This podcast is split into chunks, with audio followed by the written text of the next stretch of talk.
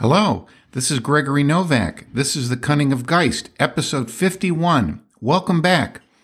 The purpose of this podcast is to explore philosophy, psychology, and science with an emphasis on the great philosopher George Wilhelm Friedrich Hegel. Some central tenets of this podcast are one, that there is more going on in the world than blind, purposeless, naturalistic materialism. And what is this? It is called Geist in German, translated as mind or spirit in English. Two, that evolution is central to the universe. Three, that there is a higher realm, but it is not separate from us. It is spirit, Geist, and it is within us all. And four, that we are all part of an historical process of increasing human consciousness of spirit, which allows freedom and rationality to evolve in this world. And that brings us to the topic of this episode. Today, I will be looking specifically at meaning. Yes, meaning. And in particularly, the role meaning plays in first Jung's notion of synchronicity, secondly, in Charles Peirce's notion of semiotics, otherwise known as his theory of signs. Thirdly, a more existential look at Viktor Frankl's famous book, Man's Search for Meaning, and his notion of logotherapy. And lastly, how this all relates to Hegel's famous dictum that substance is subject. Now, we've discussed each of these topics in previous episodes in some depth, but my purpose today is to bring them all together for a more holistic understanding of just what's going on here under the umbrella topic of meaning. My bottom line is that meaning is fundamental to the universe. And this can be taken in two ways literally fundamental, as being there at the beginning of it all, or more existentially, that we find ourselves in existence, and the best strategy for dealing with our existence is to find a meaningful purpose in life. Either way you get there, meaning is central to leading a productive life, I believe. Now, Let's begin by defining just what we mean by the term meaning. And it's funny, it sounds like a circular argument or tautology asking the question, what is the meaning of the word meaning? It's it's it's almost it reminds me of when US President Bill Clinton said under oath it depends on what the meaning of the word is is. If you remember that one. Now, according to Webster, the word meaning has three meanings. One, the thing, idea, or message that is conveyed by a word or a sign. Two, something that is meant or intended as in a purpose. And three, something of significant quality. The first case, meaning signifies what specifically a word or sign intends to signify. The word tree is a sign that intends to signify the big, tall, green thing that grows in your backyard. In the second case, something intended as in a purpose, it, it, it can be used as follows. The actress meant to cause a stir with her outfit on the red carpet. Her intention or purpose was to cause a stir. That's what she meant to do. That's the second meaning of the word meaning. And the third case, it denotes something important or significant, such as it was very meaningful that President Zelensky of Ukraine stayed in Kiev and did not flee. It was a sign of strength and resilience to stay in the face of an oncoming attack. So those are three different definitions for the word meaning. And what we're going to be covering is just how important meaning is to everything and on a very deep level. In fact, as I said, I believe it may lie at the deepest level that there is. So we begin by discussing psychologist Carl Jung's famous notion of synchronicity. Basically, Synchronicity is a meaningful relationship between two or more events that do not have a physical causal link. And let me provide two examples here to, to make this clear. One is personal. The second one involves a Hollywood actor. So let's begin with my personal experience. I've had many, but this, this is a really interesting one. My mother, when she was alive, lived in Manhattan, New York City, and used to go out and photograph scenes around the city, which she would then use as the basis for paintings of hers. She loved to paint and did many paintings, but first she'd go out and take a take a photograph and then base the painting on that photograph. Well, she was out one day taking shots and she noticed a very cute couple across the street from her, so she took a picture. Now, I was over at her apartment visiting a few months after this, and she was showing me pictures of her recent photos and deciding which would be the basis for her next painting. And in going through the photos with her, the one with the couple across the street caught my eye. And looking at that photo, I could see that the couple were standing next to a phone booth. And this was back in the 1980s when they still had phone booths on many streets. What was interesting was if you looked at the photo carefully and through the glass of the phone booth, right through it, you could see the window of a building behind the phone booth. And you could see in that window there was an advertisement, a poster displayed in that window. So, looking through the glass of the phone booth, you could clearly see an ad of some sort displayed in the window of the building behind the booth. Now, you could also clearly see a young man working on a computer featured in that ad. Though small, you could clearly see the young man's face in the photo. So, my mom snaps this photo of a couple. There's a phone booth also in the photo, and you can clearly see an ad displayed in the window behind the phone booth showing a young man. Now, who was that young man working on the computer? You might have guessed it. It was me. No, I was not a professional model. A photography crew had once come into the place that, that I worked. It was an accounting firm, and they took photos of various people in various office settings. I'm not sure why they were there, but it was a favor of some kind for someone high up in the organization. I had to sign a release after my photo was taken. The photo evidently was then sold into stock art, and Citibank, a large bank in New York, I think they're international now, picked it up and used it for their banking services ad. I was still working at the accounting firm when, to my surprise, I saw myself featured in this ad. It was displayed in many Citibank locations throughout the city. So here I was, pictured in this ad, which could be seen through a phone booth in a photo my mother had taken a couple of months before of a couple walking down the street. My mother had no knowledge I was in that photo. And it was me that recognized it when she showed me the photo. And even more interesting, the glass of the phone booth even served as an unintended frame for the ad featuring me in the photo. Pretty crazy stuff. That is a meaningful coincidence. Now, what are the chances of that happening? You send a person on the street and randomly take photos and she'll get one of, of her child. Maybe what one in 10 million? Who knows? Now let me relate another example and this is this is a good one. This has to do with the movie actor anthony hopkins. In 1973 hopkins was given the role in a movie based on a book entitled the girl from petrovka.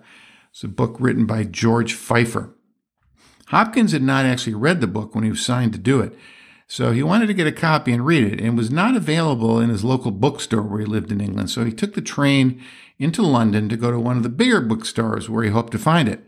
This was in 1973, way before Amazon. So after going to many large bookstores in London, to surprise, he could not find a copy of the book. So he gave up. He decided to take the train back home. Now, while sitting on a bench Waiting for the train to arrive, he noticed an abandoned book sitting on a nearby bench. No one else was around. He walked over and picked it up. You guessed it, it was the book he was looking for The Girl from Petrovka. Now, that alone would be a major example of synchronicity, but we're just getting started here. In reading the book for his preparation for the role, Hopkins noted that there were notes scribbled in the margins on many pages, and these handwritten notes helped him better understand the role he would be playing, almost like the author himself had scribbled the notes in the book. Now, once the film actually began production, the author of the book, George Feifer, visited the movie set.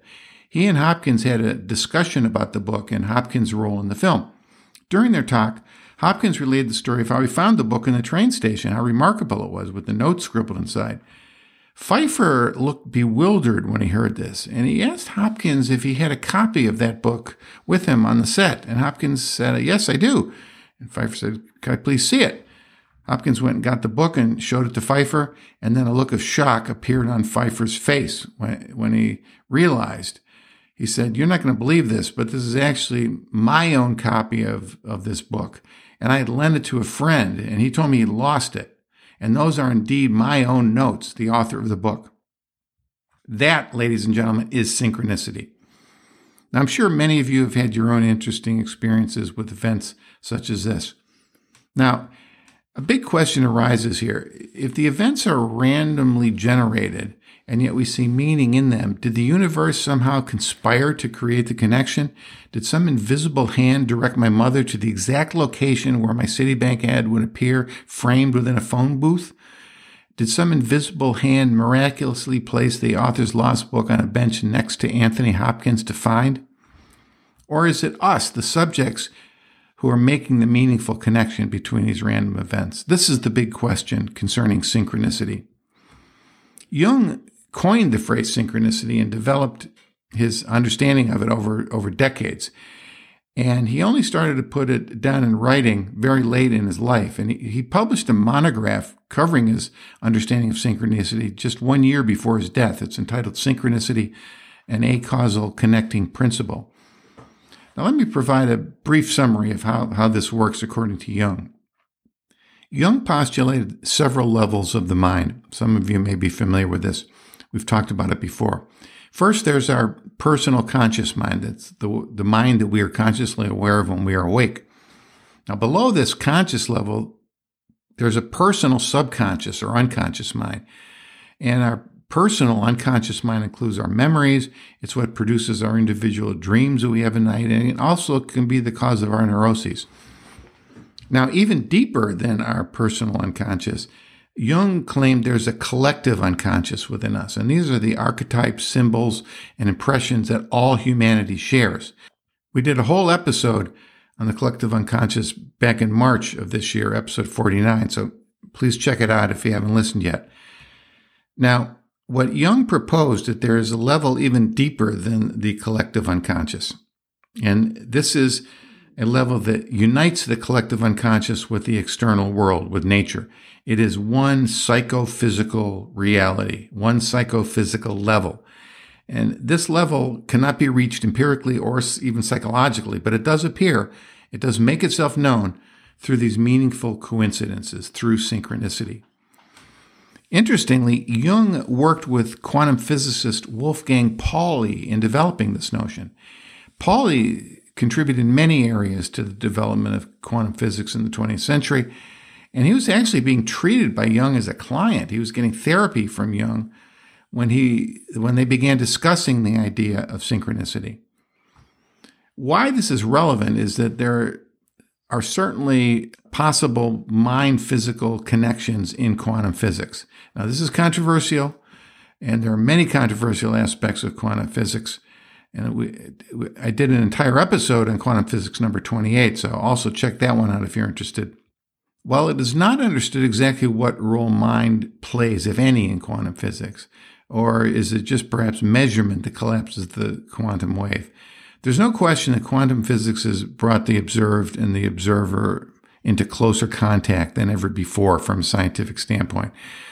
And I know people say, well, all you need is a measurement to collapse the quantum wave. Well, that measurement must be looked at by somebody eventually, or it's not a measurement. So it comes back to the mind, in my view. But I know it's controversial, so we'll deal with that later. But now, here's a quote from the Journal of Analytic Psychology regarding Jung and Pauli's notion of synchronicity, which is pretty interesting. Quote, they conjectured a picture in which the mental and the material arise as two complementary aspects of one underlying psychophysically neutral reality, to which they cannot be reduced and to which direct empirical, access is impossible. End quote.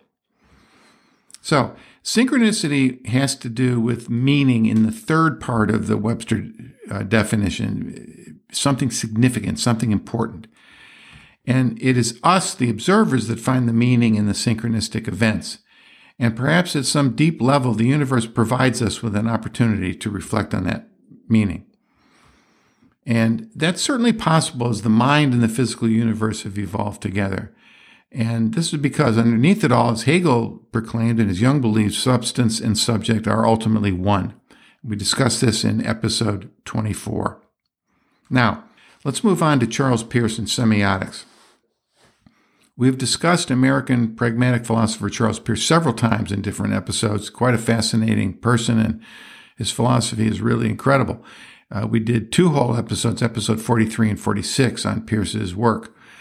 Now, what I want to get into now is his important concept of semiotics. We touched on this briefly in those episodes, but I want to get into some more detail now. Semiotics is essentially Peirce's theory of signs and it played an important role in his entire philosophy. Peirce, like Hegel, was not an atomist. He believed all things are essentially connected. And how they are connected is through a triadic concept of first a sign, then secondly the object of that sign, and then thirdly an interpretant of the relationship between the sign and the object. A sign can be a word, but signs can be things as well, like smoke is a sign for fire, or perhaps a change in skin color is a sign of disease. What is important to understand is that all three parts come together in one whole, according to Peirce. There can be no sign without an, an interpreter. There can be no object without a sign. And, and there can be no object, therefore, without an interpreter. They all come together.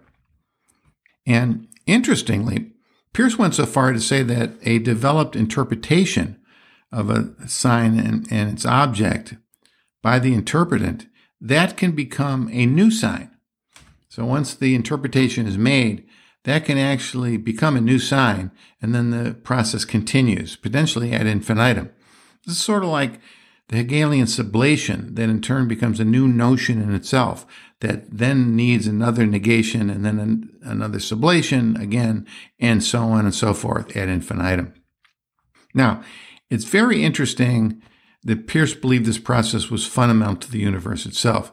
He believed in the evolution of the universe, as we discussed in episode 43, and he believed the early primitive universe would have had these primitive rudimentary aspects of sign, object, and interpretant in it, even before human beings came on the scene. Now, for more on this, I recommend Synechism, the Keystone of Peirce's Metaphysics. This is a uh, article that appears in the online digital companion to C.S. Peirce, where he goes into a lot of this uh, in, in more detail. So, meaning interpretation might be baked into the cosmos from the get go. Now let's move on to logotherapy. I want to discuss a rather remarkable book, Man's Search for Meaning by Viktor Frankl. It was published in 1946 and it chronicles Frankl's experiences in a Nazi concentration camp. He was a psychiatrist, and in this book, he outlines his therapeutic method called logotherapy. And basically, it is that one must have meaning and purpose in life to thrive. He found that those prisoners in the concentration camp that could hold on to some purpose beyond themselves were more likely to survive. Now, this is a very popular book. A survey conducted by the United States Library of Congress listed as one of the 10 most influential books ever written in the United States. Now, it's interesting that Frankl was clearly an existentialist. He believed that people have to find their own meaning in life, their own meaning in situations, their own meaning almost in every moment of their life.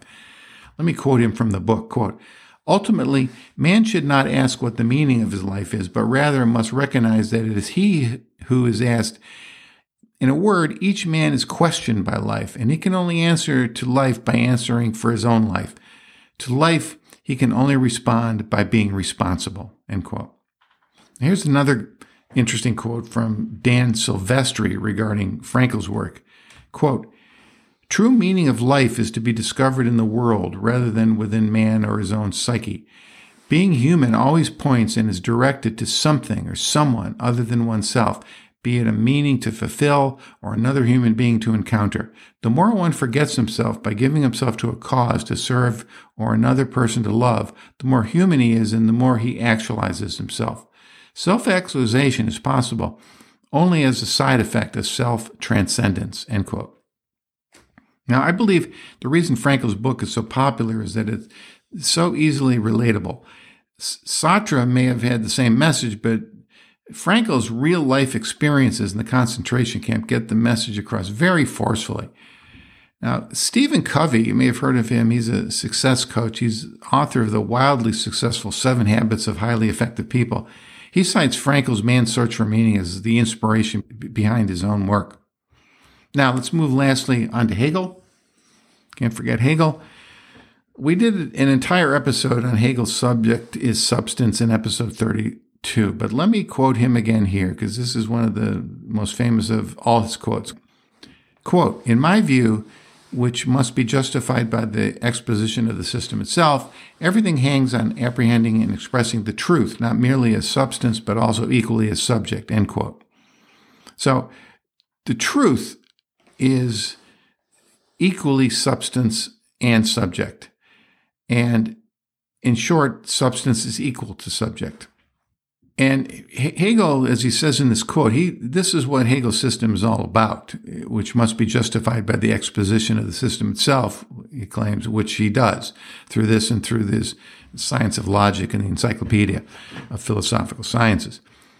Now, Hegel continues a few paragraphs later in the phenomenology quote, Thus, what seems to happen outside it to be an activity directed against it is really its own doing. Its substance shows itself to be essentially subject, end quote. Now, as we've discussed with Hegel, nature is the other of rational logic, and it is spirit that sublates the two parts into one whole. And the goal of evolution, the goal of spirit, is to have us recognize more and more the unity of our rational logic and nature. Both mind and nature have evolved together, yin and yang, if you will. And by seeing meaningful coincidences in nature, we can come to understand our own minds better. Now, if we go down real deep, as Jung hypothesizes, we come to one unity, one psychophysical reality. Quantum physics is certainly pointing in this direction. Jung and Pauli understood this. Hegel and Peirce understood it as well. And it's not just meaningful coincidences. Just observing nature can produce this. The seasons, the growth, the life and death of plants and animals, the air, fire, wind, earth. These are all symbols that the mind can grasp and onto and, and, and learn from. By seeing events unfold in nature, we see events unfold in ourselves and understand it. That is the purpose of nature, I believe, uh, to help us evolve. Meaningful coincidences are almost like explanation points in, in, in nature. They underline the things that have meaning in our lives. As I mentioned, Jung worked on developing the concept of synchronicity for many years, and at the end of his life, he felt it was just as fundamental a concept as cause and effect. And lastly, let me close just with one of the most memorable lines of the New Testament, and that's John 1 1. And you all know it. In the beginning was the Word. Now, what John or whoever wrote this is saying that the word, the sign, was at the beginning. And as we've talked about, the sign needs an object and an interpretant per Peirce. So, in, in a very abstract sense, the beginning of this gospel concurs with Jung, Peirce, and Hegel. So, to summarize, we've seen that synchronicity, the meaningful juxtaposition of two or more events with no causal relation, can signify a deep connection in the psychophysical realm that lies beneath the collective unconscious and lies beneath scientific inquiry. From a scientific standpoint, quantum physics is pointing the way, but much more understanding is needed to see exactly how this works. We've seen that the this bottom psychophysical layer is perhaps triadic, that involves a sign, an object, and an interpretant all rolled into one process. And that all goes back to Hegel's famous notion that substance is subject. Well, that's it for this episode. Thank you so much for listening to this and to all the all the various episodes. Please follow the podcast's Facebook page at Cunning of Geist, where I'll be listing all the references cited here. And I also post relevant comments in between episodes on that page. So be sure to check it out. I also do a lot of correspondences to different philosophies, different philosophers, different uh, ways of thinking to expand on the on the current episode there. You can also follow me on Twitter, also at Cunning of Geist. And please be sure to like, rate, and review this podcast wherever you listen. And please tell your like minded friends about it as well. Spread the word. Feel free to share these episodes on social media as well. So, this is Gregory Novak. This is The Cunning of Geist. See you next time.